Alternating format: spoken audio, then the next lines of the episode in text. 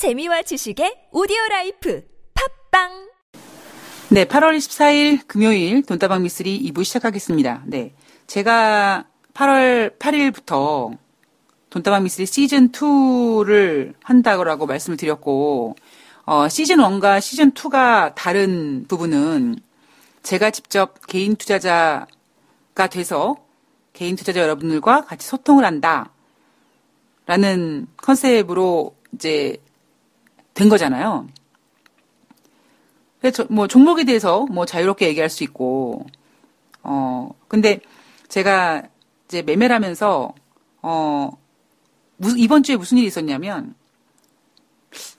제가 그 지인분들한테, 친한 지인분들한테 아침에, 월요일 아침에 뜬금없이, 정말, 정말 뜬금없이 산책을 하는데요. 강아지랑 산책을 하는데, 이제 뭐 태풍이 이번에 오네 뭐하네 막 이런 얘기 했었잖아요. 근데 제가 지난번에 오프닝에서 윤다방 미술이 오프닝에서 뭐라고 말씀드렸냐면 참 어, 머피의 법칙처럼 지난 여름에 그렇게 태풍이 몇 개가 왔는데 아유 태풍이 물론 오면 안 좋지만 오죽 덥고 오죽 비가 안 왔으면 그래 제발 저기서 발생되고 있는 태풍 우리나라 좀 지나가라 그런 생각까지 했는데 그때는 안 오더니 이제는 이제 가을 되고 뭐 지금 제가 녹음하는 이날 바로 제가 그렇게 얘기하던 처선데 처선날에 이제 아침 저녁으로 선선하고 한낮에도 햇빛 있는 곳은 뜨겁지만 그늘은 그래도 선선한 때거든요. 근데 강력한 지금 태풍이 예 좀 오고 있고 거기다가 후다다다닥 빨리 지나가면 되는데 천천히 그냥 뭐 한 7km 정도의 속도로 움직인다고 하더라고요. 그래서 지금 어 제가 녹음을 하고 있는 한 오전 12시 이 상황에도 뉴스에선 계속 지금 어 어떤 그 특보를 얘기하고 있고 뭐 제주도는 지금 엄청 피해가 있다라고 하는데 아직 저는 서울은 아직 좀 괜찮더라고요. 근데 월요일 날 이제 산책을 하면서 한 7시 정도 됐나요? 산책하면서 뜬금없이 어 자연과 환경 이 생각이 들더라고요. 그래서 음 저는 이제 지인분들이랑 이렇게 종목에 대한 이야기를 하는데 뭐 어차피 저는 저도 같이 매매를 하는 거니까 그래서 어 그냥 친한 사람들끼리 갑자기 산책하다가 뜬금없이 자연과 환경이 생각이 나네요. 뭐 근데 제가 뭐 컴퓨터를 보는 게 아니라 산책하면서 강아지랑 산책하면서 머릿속에 떠오른 거니까 정확한 건 모르겠다. 그래서 일단 자세한 거는 이제 산책 끝나고 봐야겠다. 그래서 이제 집에 와서 봤더니 이제 막 한 2천 원 에서 움직이더라고요. 그래서 아, 2,000원 밑에선 사면 안 되고, 예, 한 2,000원 정도까지만 분할 매수하면 좋을 것 같다. 그래서 이제 얘기를 했어요. 근데, 그러고는 이제, 어, 8월 13일 날 제가 녹음하기 전에 이제 컴퓨터 다 세팅하고 이러면서 이제, 아, 태풍이 이제 우리나라를 관통 중이니까, 관통 중이니까, 음, 일단은, 어, 뭐, 2,200원 이상, 그러니까 이제 그 선에서는 팔아라, 이제 그런 연락을 드렸어요. 근데, 그렇게 연락을 드리면서 제가 어떤 생각하냐면 참 인간은 참 잔인하다는 생각이 드는 거죠. 제가 가끔씩 방송에서 뭐 그 옛날에 뭐 그 9.11 테러 있었을 때 뭐 전쟁 관련주 같은 거는 뭐 어떤 지하철역에서 까만 비닐봉지에 밀가루가 발견되는데 그 밀가루가 아니라 무슨 뭐 폭탄 같이 됐다 그래가지고 막 관련주들을 이동하 움직이고 그래서 직원들끼리 야 우리도 전쟁 관련주 같은 거 사놓고 뭐 지하철역에다가 그렇게 까만색 비닐봉다리에다가 뭐 비닐 뭐가 밀가루 넣어놓을까? 막 이런 얘기 했었다고 제가 말씀드렸는데 참 주식이라는 녀석은요. 예 주식이라는 녀석은 정말로 참 잔인한 것 같아요. 그러니까 어 뭐 제약 바이오 업종 같은 경우에는 인간의 100세 시대 건강, 오래, 무병장수, 뭐 이런 어떤 뭐 연구 개발 이런 거에 있어서 정말 이렇게 그렇게 좀 그런 지금 제약회사들이 연구하고 있는 것들이 어느 정도 성과가 냈으면 좋겠고 막 이런 게 있지만 그 외에 뭐 조류 독감 관련주, 메르스 관련주 이런 거 있잖아. 꼭 어딘가 상처받고 피해받는 그런 어딘 그런 일들이 생겼을 때 반사 이득을 받는 예, 그런 그 종목들을 찾고 있는 제 스스로가 아 참 그냥 좀 괴팍해 보이더라고요. 예. 근데 어쩔 수 없죠, 뭐. 그죠? 예, 어쩔 수 없죠. 음, 저는 그래서 저는 그래서 나중에 정말 주식해서 돈을 많이 벌고 막 그래 더 여유가 생겼으면 전 정말로 이 어 좀 이렇게 이렇게 예, 좋은 일에 쓰고 싶은 마음이 되게 많아요. 예, 좋은 일에 쓰고 싶은 사람. 뭔가 그런 거 지금 제가 저지르고 있는 어떠한 나쁜 일들을 뭔가 좀 이렇게 음, 사죄하는 마음으로 나중에는 아 제가 그때는 돈 버느라고 어쩔 수가 없었어요 라고 얘기하면서 그 번 돈으로 예, 혼자서 호의 혼자서 막 배 터지게 먹고 이런 게 아니라 정말 좀 사죄하는 마음으로 예, 좀 이렇게 좋은 일에 쓰고 싶은 마음이 예, 좀 되게 강합니다.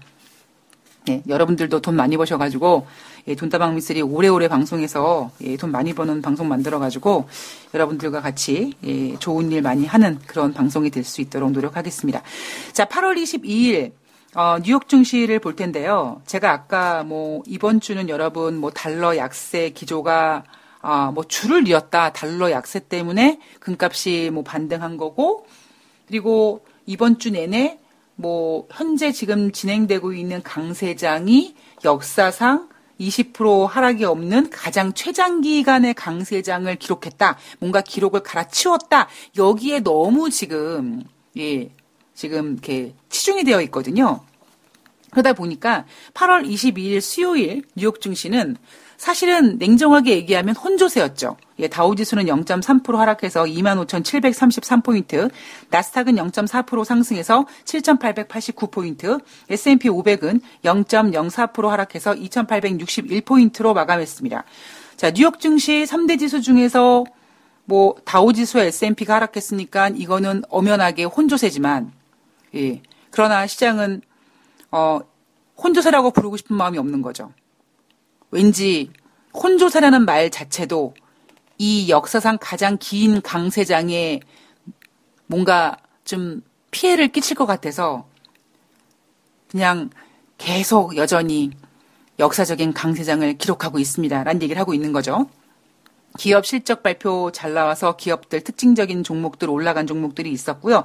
대신 어 어찌 보면 마치 막 피나레를 한번 쫙 날릴 것 같은 그런 뉴욕 증시가 이날 혼조세를 보이는 모습을 보면서 왜 22일 뉴욕 증시는 왜 그랬대? 그러면 트럼프 대통령의 개인 변호사가 유죄를 받았대. 그게 뭐? 에이, 트럼프 대통령이 정치적으로 약간 입지가 곤란하잖아. 11월 달에 좀 중간 선거가 있는데. 그래서 이날 8월 22일 날 수요일 날 뉴욕 증시가 하락한 이유는 바로 트럼프 대통령의 어떤 정치적 위기 때문에 하락했다라고 해석은 하고 있습니다. 근데 물론 여기에는요. 트럼프 대통령의 정치적 위기라는 재료는 정치라는 이슈는 이 증시에서 크게 영향을 오랫동안 미치지 못합니다. 그러다 보니까 오히려 저는 이날 혼조세였던 이유가 뭐 여전히 뭔가 타협점을 찾고 있고 뭐 이런 거지만 그래도 중국과 미국의 어떤 무역 전쟁에 있어서 그리고 또 하나 또 FOMC 회의록이 공개가 되면서 어떤 그런 내용들 때문에 뭐 금리 인상과 관련돼서 시장이 이렇게 이렇게 반응했다라는 것이 오히려 정확한 건데 시장은 정치적인 이슈는 오래 가지 않아. 그냥 가볍게 마치 그냥 먼지처럼 탁 스쳐갈 수 있는 부분일 거야. 라고 인식을 시키다 보니까 이날 8월 22일 수요일 뉴욕 증시는 트럼프 대통령의 정치적 위기 때문에 혼조서로 마감했다라고 해석을 합니다. 자, 이날 특징주는요, 유나이티드 테크놀로지가 2% 하락했고요, 넷플릭스 1.5%, 아마존 1.1%, 페이스북 0.6% 상승했습니다. 소매체인인 타깃이 시장 전망치를 상회하는 순이익을 발표해서 또한 13년 내 최고 판매 성장률을 기록했다라고 발표한 다음에 3.2% 주가가 급등했습니다. 자, 이날 달러 인덱스 하락했다고 말씀드렸죠. 전일 대비 달러 인덱스 0.16% 하락해서 95.07포인트까지 갔는데요. 자, 잘 보시면 월요일 날 달러는 0.4% 하락했고요. 화요일 날 달러는 0.5% 하락했습니다. 그러니까 앞에 이틀보다는 하락폭이 많이 줄었죠. 거기에다가 지금 8월 들어 달러 인덱스는 최저 수준이고 6일 연속 약세를 보이고 있다. 그래서 아, 뭐 당장 뉴욕 증시 기준으로 8월 23일이든지 8월 24일이든지 달러 인덱스는 반등을 하겠구나. 달러 인덱스가 즉 달러가 강세가 되면 그동안 이번 주에 뭐 되게 좋았던 분위기가 살짝은 좀 눌리겠구나라는 거를 어, 좀 느끼게 됐고 그리고 오히려 그런 부분들이 지금 8월 23일 목요일 우리나라 주식 시장을 지금 좌지우지하고 있는 게 아닌가 싶습니다. 어, 이날 달러 인덱스는 8월 FOMC 회의록이 공개된 다음에 약세를 보이기 시작했고요. 여기에다가 어, 트럼프 대통령의 개인 변호사가 유죄를 확정되면서 뭔가 미국 내 정치적 혼란 가능성이 제기됐죠. 그래서 달러 인덱스가 약세였습니다. 근데 저는 약세 폭이 줄어드는 거, 그다음에 지금 6일 연속 약세. 음, 지금은 상한가 한가 폭이 30%인트지만 30%지만 예전에 15%였을 때 그 이 꾼들이 이 뭐 상따 핫따 이런 꾼들이 하는 게 뭐냐면 뭐 하한가 일본가 일본 일곱 번 하한가 가면 무조건 반등한다 뭐 이런 그런 그런 어떤 그 공식 같은 게 있었거든요. 그 얘기는 뭐냐면 물론 꼭 일곱 번이 아닐 수도 있어요. 그 일곱 번 예를 들면 하한가 가는 도중에 과연 잔량은 얼만큼 소화, 소화 시키는지 그리고 그 하한가가 혹시 중간에 뭐 잠깐 풀리는 하한가가 있는지 여러 가지 상황에 따라서 그때보다 다르겠습니다만 하한가 일곱 번이면 무조건 사야 된다. 뭐 무조건 반등한다라는 그 내용은 결국 뭐냐면 인생사나 주식이나 한쪽으로 계속 가는 건 없거든요. 따라서 지금 달러 인덱스도 6일 연속 약세를 보였으니까 이제 조만간 달러도 다시 최소한 뭐 95.07까지 빠졌으니까 95포인트 후반 정도까지 아니면 뭐 다시 96을 회복하든지 뭐 그럴 분위기는 충분히 지금 예, 만들어지고 있는 것 같습니다. 국제 유가는요. WTI가 전일 대비 배럴당 2.02달러 3.1% 상승해서 67.86달러로 마감을 했고요. WTI는 5거래일 연속 상승하면서 8월 7일 이후 최고가를 기록했습니다. 그리고 브렌트유는 전일 대비 배럴당 2.15달러 3% 상승해서 74.78달러로 마감을 했는데요. 브렌트유도 마찬가지로 5거래일 연속 상승했습니다. 7월 30 일 이후 최고가인데 제가 아까 이번 주는요. 이 달러 인덱스가 하락하니까 금값이 반등했고요. 그리고 결국 유가도 달러로 결제하는데 그 달러가 약세면 유가가 올라갈 수밖에 없는 거죠. 그래서 저는 지난주부터 뭐라고 말씀드린다? 뭐 중국이랑 미국이랑 뭐 어째고 저째고 간에 지금 가장 중요한 건 보다 기승전 달러 강세다. 이게 그런 걸 말씀드린 적이 있습니다. 자, 이날 국제 유가가 브렌트유와 WTI 모두 3% 이상 올라간 이유 중에 하나가 물론 달러 약세 영향도 있지만 8월 17일 기준으로 미국의 주간 원유 재고량이 시장 예상치는 340만 배럴 정도 감소를 예상했는데 시장 예상보다 훨씬 좀 많은 580만 배럴 감소했습니다. 특히 이날 미국의 원유 재고량을 뭐 340만 배럴 예상했는데 580만 배럴 감소했어. 라고 했으니까 뭐 사실 어찌 보면 두 배도 아니잖아요. 두 배 감소한 것도 아닌데 이날 왜 이렇게 미국 원유 재고량이 급감했다라고 표현했냐면 바로 한 주 전에는 시장 예상치는 감소를 예상했는데 시장 예, 시장은 발표한 지표는 680만 달러인가요? 증산이 됐죠. 그래서 지난주에 국제 유가의 발목을 잡았던 내용 중에 하나가 바로 미국의 주간 원유 재고량이 시장 예상치는 감소를 예상했는데 감소는커녕 오히려 더 많이 증가를 해버리는 바람에 국제 유가가 하락했다면 이번 주는 예상했던 감소보다 더 많이 감소한 부분이 국제 유가를 좀 끌어올렸다라고 보시면 됩니다. 그러니까 지난주와 이번 주의 어떠한 그 어떤 여러 가지 상황 전개가 마치 동전 앞면 이렇게 뒤집듯이 굉장히 달라졌죠. 국제 금값은 뭐 아까 말씀드렸던 것처럼 전일 대비 온스당 3.30달러, 0.3% 상승해서 1203.30달러로 마감했고요. 국제 금값 8월 10일 이후 최고가입니다. 예. 그리고 달러 약세 영향 때문에 국제 금값이 상승했다라고 전문가들은 평가하고 있고요. 이날 나온 경제 지표는 어 제가 어, 시장에 대해서 부정적으로 보는 게 아니라 여러분. 저는요, 그냥 자연스럽게, 아, 금리 인상을 안 할 때와, 금리 인상을 할 때와, 아니, 당연히 돈은 회수될 건 다, 그러니까 돈은 줄어들 건데, 그 줄어든 돈으로 과연 경제가 계속 할 수 있느냐. 결국 이 경제라는 녀석은 돈이라는 녀석은 계속 뻥튀기처럼 뻥뻥뻥뻥 불어나야 되는데 그게 이자든 비용이든 뭐 어떤 뭐 R&D라는 어떤 명분이든 뭐 여러 가지로 뻥뻥뻥 빼야 되는데 오히려 금리 인상이라는 그 기조를 가지고 아무리 점진적이라고 하지만 여하튼 지금 2018년도 8월 현재 7번의 미국의 금리 인상은 그만큼 시장에서 어느 정도 유동성이 지금 회수, 회수가 되고 있다는 얘기잖아요.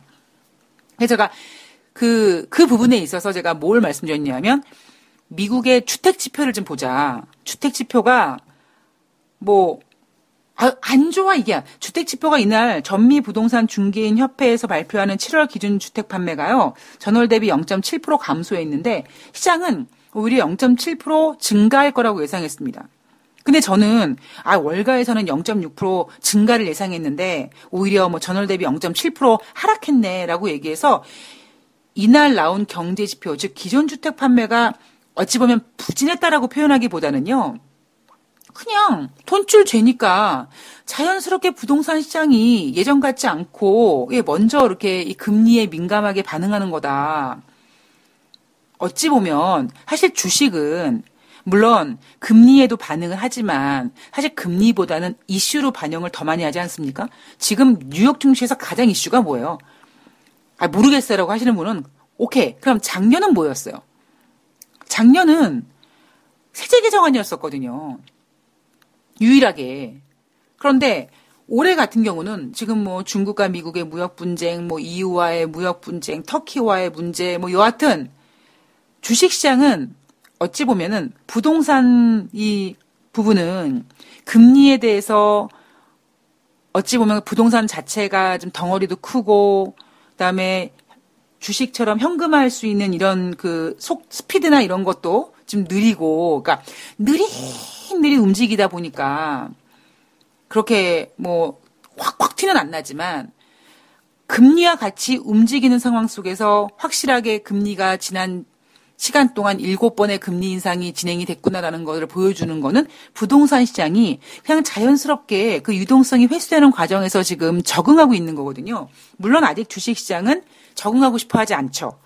여전히 지금 주식 시장은 금리 인상, 점진적인 금리 인상 얘기하고 있고 앞으로 두 번 금리 인상 할 거라고 얘기해도 그 두 번조차도 점진적이에요라고 얘기하고 있지 않습니까? 그러니까 그만큼 지금 미국 주식 시장은 미국 주식시장 나오는 이제 이 기존 주택 판매 제가 앞서서 계속 말씀드리지만 기존 주택 판매, 신규 주택 판매 지금 다 뭔가 지표가 예전 같진 않다고요. 근데 저는 이거를 뭐 미국 경기가 뭐 부진했다, 뭐 둔화됐다, 이게 둔화 이게 아니라 그냥 자연스러운 현상이라고 좀 예, 그렇게 넘게 되는 부분이라고 생각이 듭니다.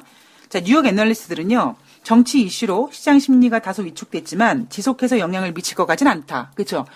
이 정치적 이슈가 증시에 영향을 미치는 게 뭐 강도도 마찬가지지만 어찌 보면 영향을 미치는 기간도 그렇게 오래 걸리지 않다 보니까 이날 8월 22일 날 수요일 뉴욕 증시에서는 뭐 혼조세로 마감했는데 그 이유가 뭐냐면 가장 하찮은 이유 바로 트럼프 대통령의 정치적 위기 우려감 이거로 그냥 혼조세로 마감했다라고 정리를 하고 싶어 한 거죠. 왜? 지금 뉴욕 애널리스트가 얘기했던 것처럼 정치 이슈로 시장 심리가 위축됐지만 지속해서 영향을 줄 것 같지는 않으니까 결국 이 얘기는 8월 22일 날은 투자자들이 어머 어떡하면 좋아 트럼프 대통령 탄핵당하는 거 아니야? 라고 걱정했다가 좀 지나가면 아이 뭐 그게 뭐가 중요해 지금 뭐 미국과 중국이 태합한다는데 이런 식으로 분위기가 바뀔 수 있다라는 거겠죠.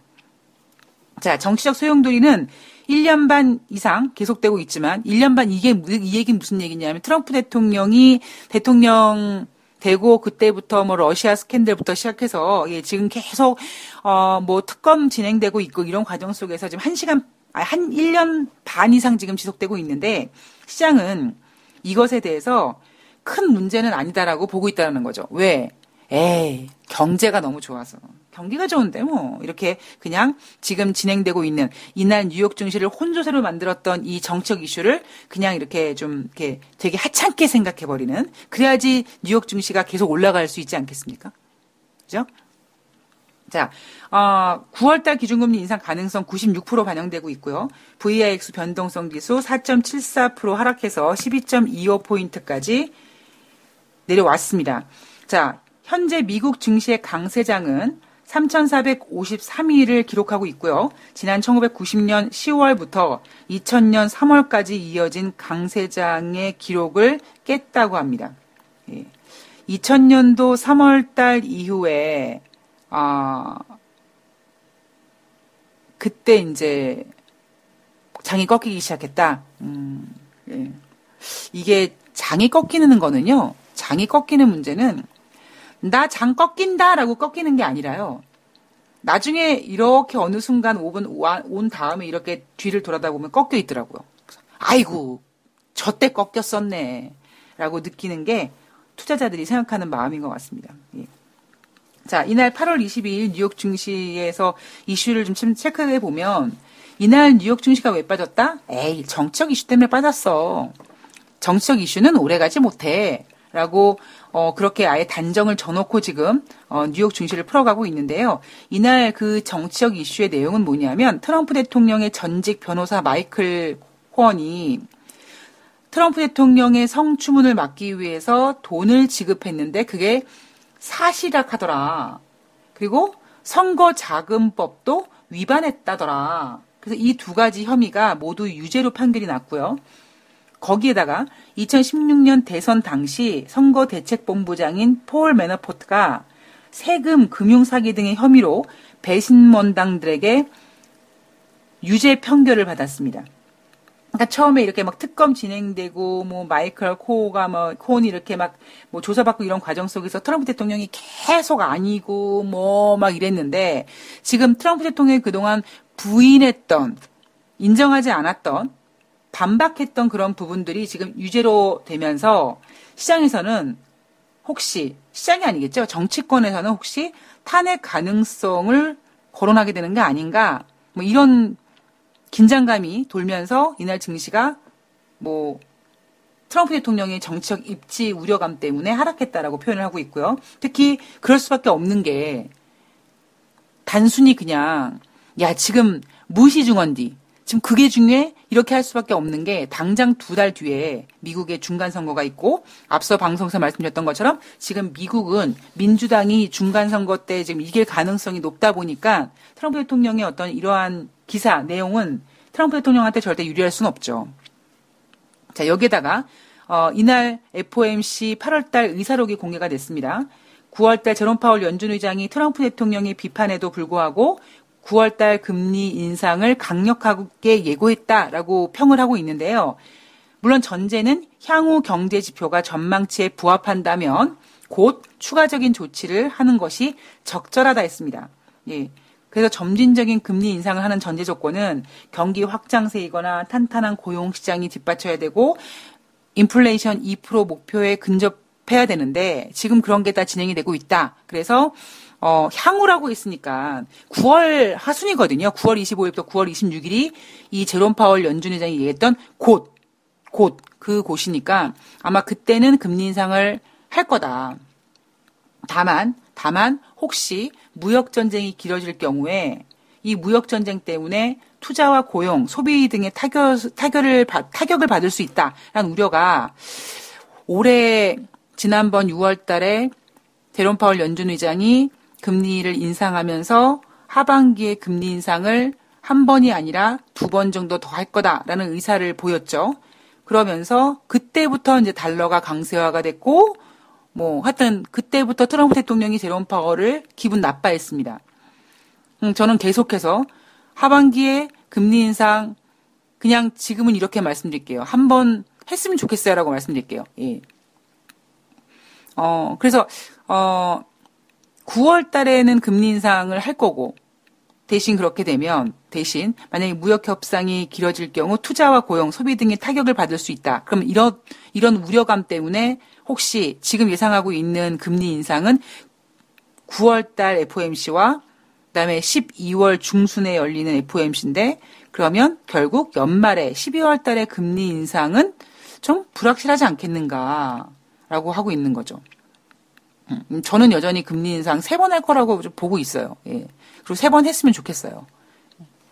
자, 그리고 무역 전쟁에 대해서 무역 무역 정책에 대해서는 중국과 미국 같은 경우는 20일부터 23일까지 지금 워싱턴에서 다시 테이블 협상 테이블에 앉아서 이 훈훈한 분위기가 뉴욕 증시 상승을 부추겨서 지금 뭐 최장 기간의 강세장의 기록을 깨게 만들었는데 문제는 트럼프 대통령이 하루 전날 21일 날 웨스트 버지니아주에서 중간 선거 유세 집회에서 연설을 했는데 중국과 무역 협상 타결에 시간이 걸릴 것이라고 했습니다.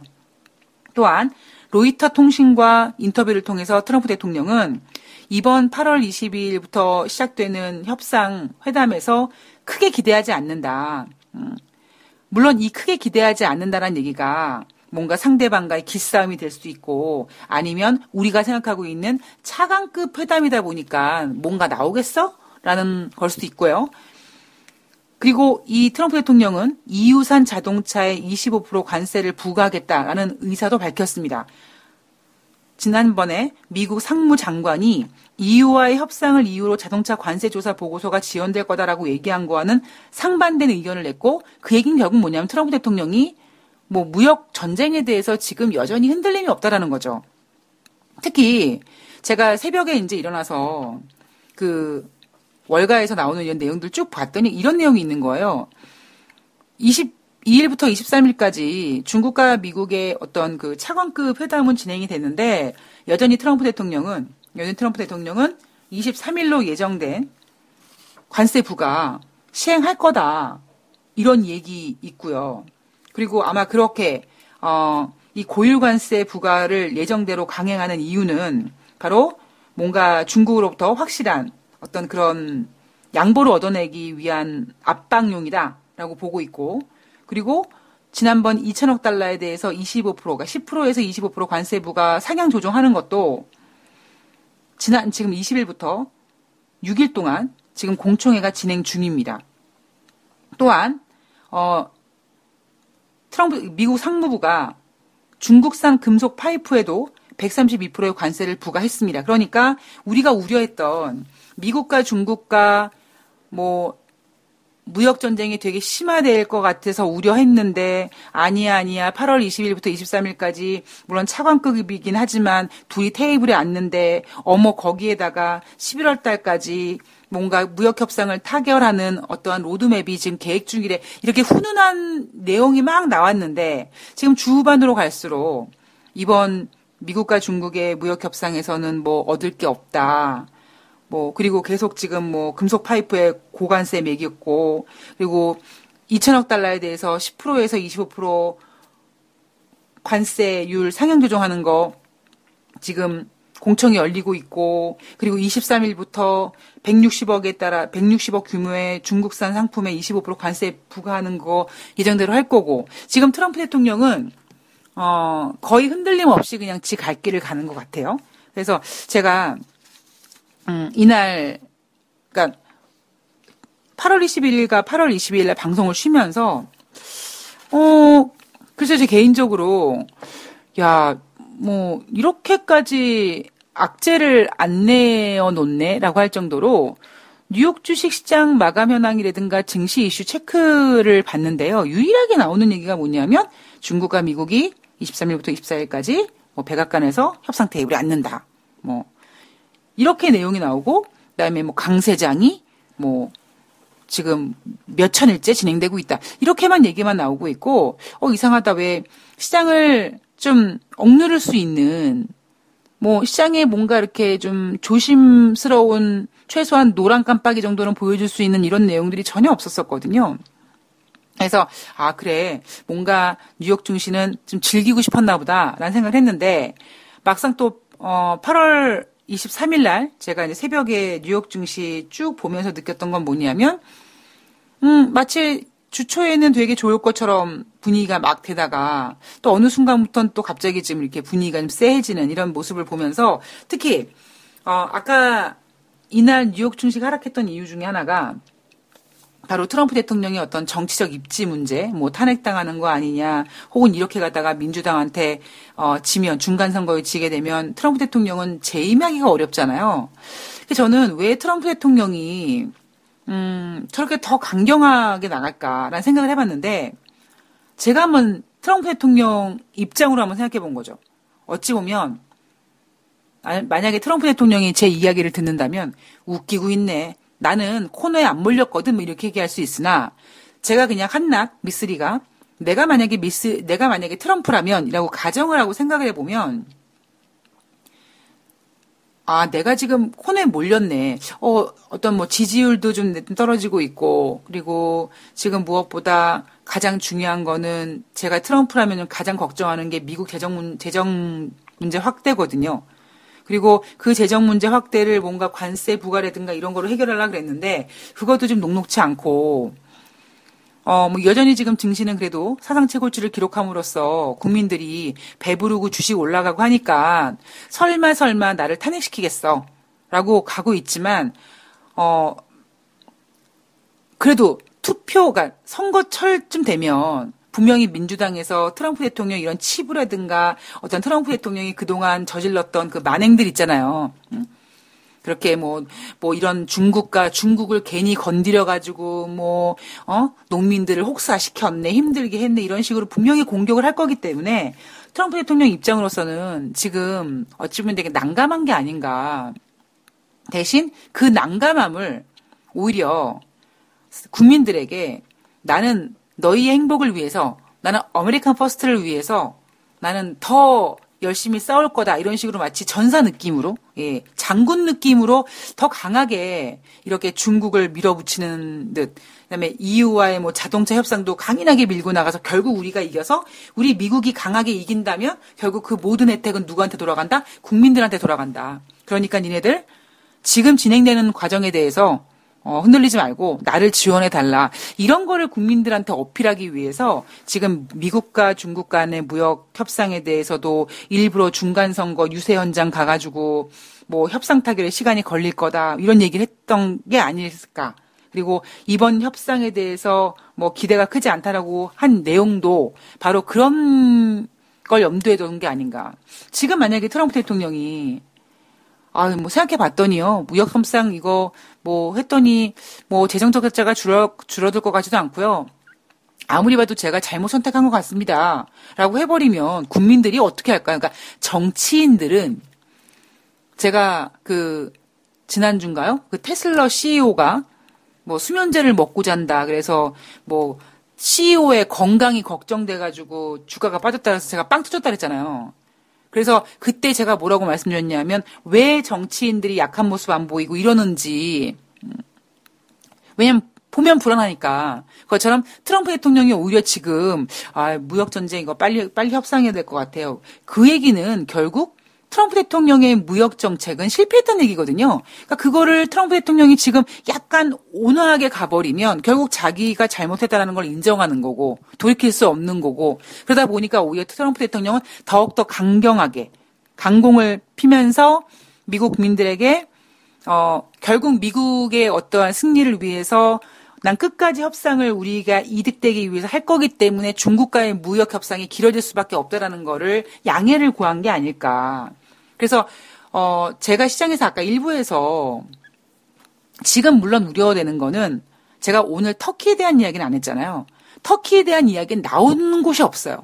근데 물론 저는 여전히 뭐 이 터키 문제라든가 이란과의 부딪힘이라든가 이런 건 여전히 계속 고민하고 있습니다만 오히려 지금 제 개인적인 생각으로는 내가 만약에 시장에 있어서 어 과연 지금 시장이 앞으로 어떻게 될까? 그러면 나는 뭐가 어떤 이슈가 가장 중요할까라고 봤을 때 오히려 트럼프 대통령은 트럼프, 트럼프 대통령이 뭐 이번에 무역 협상에서 기대할 게 없다 이렇게 이런 거에 대해서 어머 중국이랑 미국이랑 정말 뭐 정말 막 더 심해질려나 봐. 막 이렇게 이렇게 걱정하기보다는 오히려 트럼프 대통령은 줄 카드가 그밖에 없으니까 그냥 트럼프 대통령은 오히려 갈수록 더 강하게 나올 수 있을 거다. 대신 그렇게 강하게 나오면서도 협상을 할 거라는 거죠. 그리고 결국 그 협상 테이블에는 지금은 뭐 이번에는 차관급이 앉았다고 하지만 뭐 나중에 뭐 장관급이 앉아도 트럼프 대통령이 거기 앉아가지고 뭐 직접 협상하겠습니까? 결국 뭐 장관급이 협상한 다음에 트럼프 대통령이 뭐 이제 협상 당사자들 혼내는 것 같이 하면서 예. 권력의 법칙에 그런 게 있거든요. 나쁜 일은 남에게 시키라는 게 있거든요. 그것처럼 어. 뭐 나는 더 강경하고 하게 싶어 나, 나는 더 강경하게 끝까지 하고 싶었는데 뭐 막상 이 협상하는 사람들이 뭐 이렇게 이렇게 합의를 해왔네 어쩔 수가 없네 뭐 이런 식으로 그런 컨셉으로 가기 위해서 트럼프 대통령은 계속 더 센 척하고 그리고 그 밑으로는 계속 물밑 작업하고 예. 그런 어떤 모습이 진행되는 게 아닌가. 그 저는 진짜 지금 진행되고 있는 트럼프 대통령의 어떤 정치적 문제라든가 이런 거는 오히려 그냥 별로 염두되지 않고 사실 지난주에 걱정했던 기승전 달러 강세는 이번 주에 6일 정도 달러 인덱스가 하락하면서 아 이게 지금 이게 정말 달러 인덱스의 어떤 조정인지 아니면은 뭐 방향성 정환인지 조정이라는 얘기는 다시 달러 인덱스가 올라가겠다는 얘기거든요. 그랬을 때 어, 저는 어떤 생각을 하고 있냐면 저는 올해 금리 인상을 세 번 할 거라고 생각하고 세 번 할 수 있는 내용 이유는 하반기 금리 인상 두 번 하겠다라고 했다가 한 번 하기로 하면 그거는 미국 경제가 안 좋아서가 아니라 미국 경제는 좋은데 뭐 터키 때문에 신흥국 문제든 아니면 무역 전쟁, 트럼프 때문에 무역 전쟁 때문이든 여하튼 금리 인상 두 번 한다고 했다가 한 번 하는 걸로만 대충 이렇게 티만 내도 살짝 티만 내도 시장은 환호할 수밖에 없거든요. 그래서 저는 오히려 지금 미국의 최장 기간의 이 강시장을 만드는 이유가 아, 뭐 이번 주 그런 이슈가 발생됐던 게 바로 달러 약세였고 그리고 그 달러를 약세화 시켰던 게 트럼프 대통령이 뭐 제롬 파월한테 어떻게 됐든 이게 아니라 그냥 아 지금 돌아가는 꼬라지 보니까 FOMC에서 하반기 금리 인상 한 번 하겠는데 이게 지금 반영이 돼서 금리를 약하게 그러니까 그 달러를 약하게 만든 게 아닌가 싶습니다. 근데 항상 말씀드리지만 제가 가장 염려하는 게 뭐냐면 저는 올해 금리 인상을 세 번 할 거라고 생각을 했고 그리고 그 세 번 금리 인상을 통해서 아이 여러분 하반기에 두 번 하기로 했다가 한 번으로 줄이면 금리 인상 두 번 하겠다고 했는데 한 번으로 줄이면 그건 뭡니까? 증시의 호재거든요. 그래서 혹시 이것 때문에 뉴욕 증시 하반기에 어떤 증시를 이렇게 띄울 수 있는 그런 재료로 사용하는 게 아닌가. 저는 이런 전제를 가지고 이 내용을 풀다 보니까 지금 달러 약세에 대해서 그래 아무리 봐도 하반기 금리 인상 한번안 하나 보다. 근데 아까도 그랬잖아요. 뭐 8월달 의사록을 봤더니 9월달엔 금리 인상을 강력하게 시사했는데 무역 전쟁 때문에 연말에 금리 인상은 힘들 수 있겠다, 불확실하다 그랬잖아요. 그래서 혹시 이것 때문에 달러가 약세해야 되는 게 아닌가.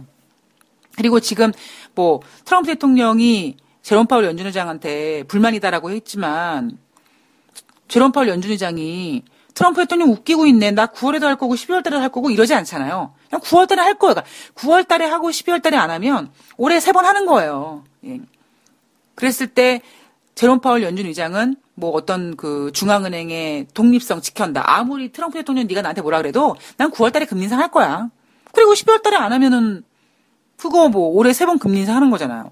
그래서 아마 그런 이유가 지금 달러 약세 분위기를 만드는 게 아닌가. 그렇다면 오히려 이번 제가 지금 여러분들한테 하물며 오늘 제가 VIX 공포지수도 얘기하지 않았어요.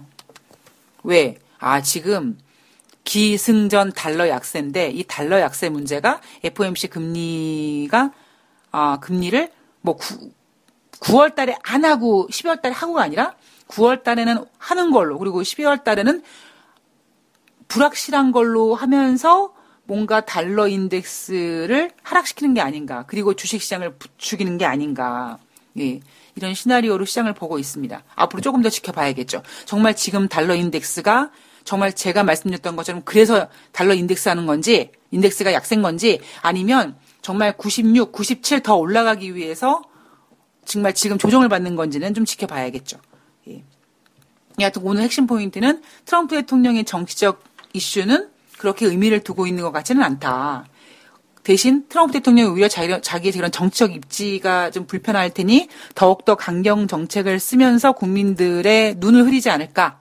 예, 그리고 지금 미국의 강세는 뭐 기업 실적 뭐 이런 내용보다는 오히려 아무리 9월 달에 금리 인상을 강력하게 시사했지만 점점 분위기가 미국 경제는 좋지만 뭐 무역 분쟁 때문에 혹은 또 당장이라도 또 다음 주에 나올 수 있는 터키 이런 얘기 나왔을 때 또 신흥국도 휘청하고 또 그것 때문이라도 여하튼 금리 인상을 올해 네 번이 아니라 세 번 하는 쪽으로 가닥을 좀 잡으면서 달러 약세 자연스럽게 만들고 증시가 이렇게 부양하는 게 아닌가.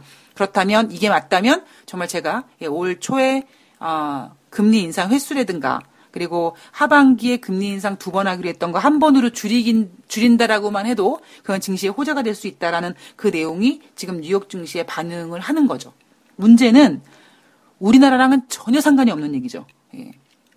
물론 미국이 두 번 금리 인상한다 그랬다가 한 번 한다고 하면 뭐 우리는 그나마 지금 가뜩이나 금리 차 벌어졌는데 한 번 벌어지고 더 벌어지고 이럴 것 같았는데 좀 덜 벌어지니까 뭐 나름대로 그렇게 해석해서 안정이라고 할 수 있을지 모르겠습니다만 예, 여하튼 우리나라는 지금 음, 여전히 예, 좀 분위기가 예, 미국 같진 않네요. 그죠? 미국은 지금 다우지수 같은 경우도 26,000포인트 지금 눈앞에 두고 있는데 우리는 지금 2,300포인트를 한번 볼 수 있는지 없는지 뭐 이걸 하고 있기 때문에 미국이랑은 좀 다른 얘기를 하고 있지만 여하튼 돈다방 미스리는 음, 방송에서 예, 국내 증시에 대한 도움을 좀 크게 드리지 못해서 죄송하지만 나름대로 어 제가 그래도 뉴욕 증시에 대해서는 좀 여러분들께 다른 데서 듣지 못하는 내용들을 제 개인적인 뭐 스토리를 쓰든 뭐뭐 뭐, 뭐 음모론을 제기하든 해가지고 풀어나가고 있는데 그 부분에 있어서 다시 말씀드리지만 예, 저의 개인적인 의견이고